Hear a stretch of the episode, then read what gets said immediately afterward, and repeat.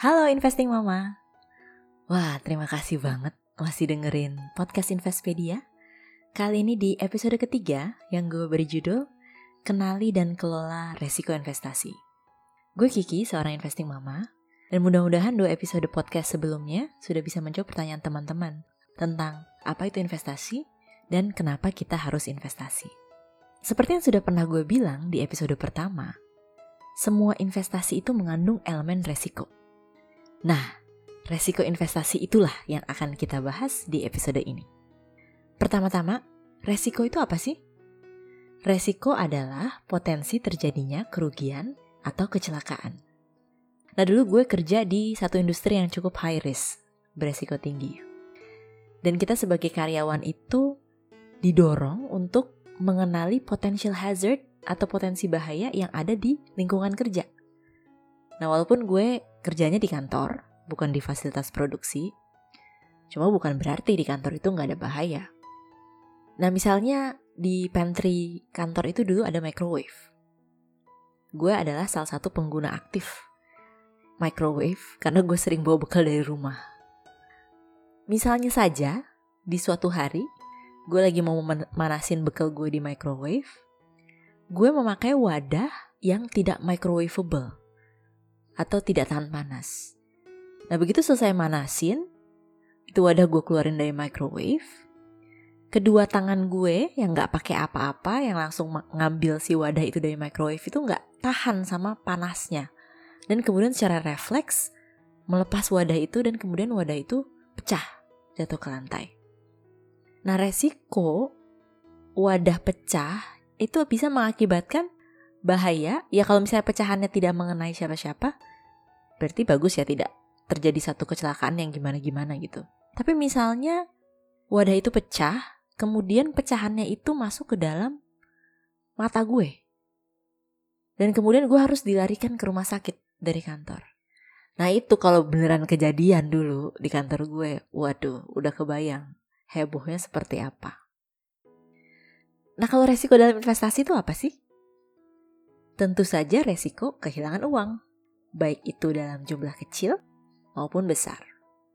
Nah, ada berbagai macam sebab yang bisa mengakibatkan resiko ini terjadi. Misalnya, karena keadaan pasar yang sedang tidak baik seperti saat ini, yaitu yang disebut dengan market risk. Atau misalnya kondisi perusahaan yang kita investasikan uang kita di situ ternyata perusahaannya jelek. Atau itu disebut dengan company risk. Atau bisa juga kondisi politik yang lagi nggak kondusif itu dibilangnya political risk.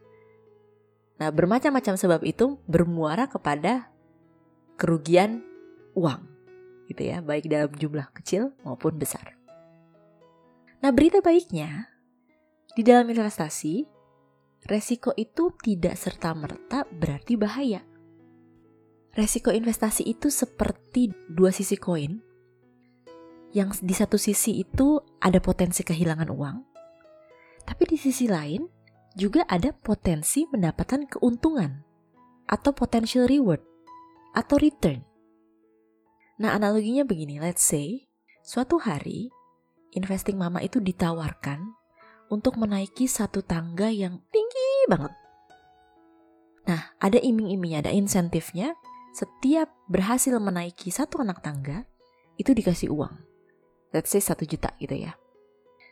Nah untuk anak-anak tangga awal gitu yang masih rendah, kita tentu bisa dengan gampang mengiyakan tawaran itu ya karena resiko terjatuh masih sangat kecil. Tapi begitu kita naik terus semakin tinggi, potensi kita jatuh itu kan semakin besar. Tapi di sisi lain, potensi kita dapat lebih banyak uang juga semakin tinggi. Nah, akan ada satu titik di mana investing mama itu merasa sudah terlalu tinggi manjatnya dan kemudian ngelihat ke bawah dan kemudian menyadari bahwa resiko gue jatuh itu tuh gak sebanding dengan uang yang gue dapet. Emang berapa sih uang? Lah kalau gue jatuh langsung mati bagus. Kalau misalnya lumpuh gimana? Lebih menderita. Dan kemudian investing mama memutuskan untuk berhenti memanjat. Nah titik itu titik keseimbangan antara risk dan return itu yang kita sebut dengan attitude to risk atau risk profile. Nah, penting untuk semua investor tahu attitude to risk mereka itu seperti apa. Risk profile kita itu apa. Nah, dulu gue waktu pertama kali mau investasi di reksadana, itu dari pihak bank, dia ngasih gue kuesioner untuk uh, kira-kira mengakses ini Kiki ini investor uh, sifatnya konservatif atau moderat atau agresif. Nah sebenarnya kalau investing mama mau cari questionnaire seperti itu di Google sekarang udah gampang banget. Misalnya dengan keyword risk profile questionnaire, nah itu akan muncul berbagai macam dari berbagai macam sekuritas gitu ya questionnaire yang bisa kita isi secara gratis dan kemudian hasilnya juga saat itu juga dan kira-kira nanti bisa kebayang oh attitude turis gue itu ternyata konservatif atau ternyata moderat atau bahkan agresif. Nah yang namanya attitude turis ini dalam investasi tentu saja bukannya saklek ya, bisa berubah. Misalnya investor pemula sama investor yang sudah berpengalaman, sudah pasti yang pemula itu kecenderungannya lebih konservatif. Nah, ketika sudah ada lebih banyak pengalaman, itu akan beda melihat uh, atau memandang sebuah resiko. Jadi yang tadinya awal-awal konservatif, setelah punya pengalaman bisa jadi lebih agresif. Atau bisa juga misalnya karena perbedaan waktu, dimensi waktu ya. Jadi misalnya kita mau investasi untuk dana pensiun. Kita mulai di usia 20 tahun. Ketika kita mulai di usia itu, ruang untuk menjadi lebih agresif itu lebih lebar karena usia pensiun masih lama. Tapi kalau misalnya kita mulai baru mulai di usia akhir 40 gitu ya, say misalnya yang sudah deket sama usia pensiun, nah itu harus memakai instrumen-instrumen yang tentu saja lebih konservatif. Nah, dalam investasi, satu prinsip yang harus diingat adalah the potential of high returns necessarily comes at the expense of more risk. Atau singkatnya yang sering lebih sering kita dengar gitu ya, high risk, high return. Jadi seperti contoh memanjat tangga tadi yang gue bilang, semakin kita tinggi naiknya, resiko terjatuh semakin besar. Tapi di sisi lain, potensi mendapatkan lebih banyak uang juga semakin tinggi. Nah, kalau resiko investasi itu sudah bisa dikenali dan diidentifikasi, kemudian bagaimana kita mengelola resiko investasi? Ada tiga prinsip penting yang gue pegang dalam mengelola resiko investasi. Yang pertama, knowledge is power. Dan ini sudah juga gue sebutkan di episode pertama ya, karena ini memang penting sekali. The best investment you can make is in yourself. Jadi sebelum mulai, itu harus belajar dulu, harus paham dulu. Kalau memang mau investasi di reksadana, harus tahu reksadana itu apa, cara kerjanya gimana. Dan ini kan banyak sekali reksadana ya yang ditawarkan oleh berbagai sekuritas. Nah, ketika mau menjatuhkan pilihan itu harus baca dulu prospektusnya. Nah, setelah kita paham, barulah kita terjun. Yang kedua, invest over time. Nah, investasi itu bukan cara cepat jadi kaya. I can think of many ways to get rich quickly, but pastinya bukan investasi. Karena orientasi kita investasi itu jangka panjang, dan jangka panjang di sini artinya di atas 10 tahun.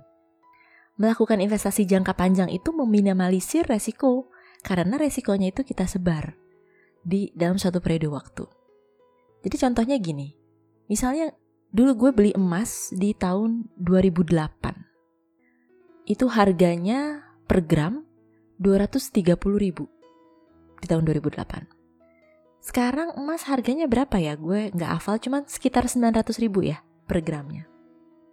Tuh, jadi ada kenaikan hampir 500% ya, hampir 500% dari tahun 2008 ke 2020 dalam jangka waktu 12 tahun. Tapi kalau misalnya kita beli emas di tahun 2013, kemudian kita jual di tahun 2018, itu nilainya lebih rendah 5%. Itu karena jangka waktunya lebih pendek ya. 2013 ke 2018 itu cuma 5 tahun. Nah, prinsip yang ketiga yaitu diversification atau diversifikasi. Diversifikasi dalam investasi artinya kita investasi di beberapa instrumen.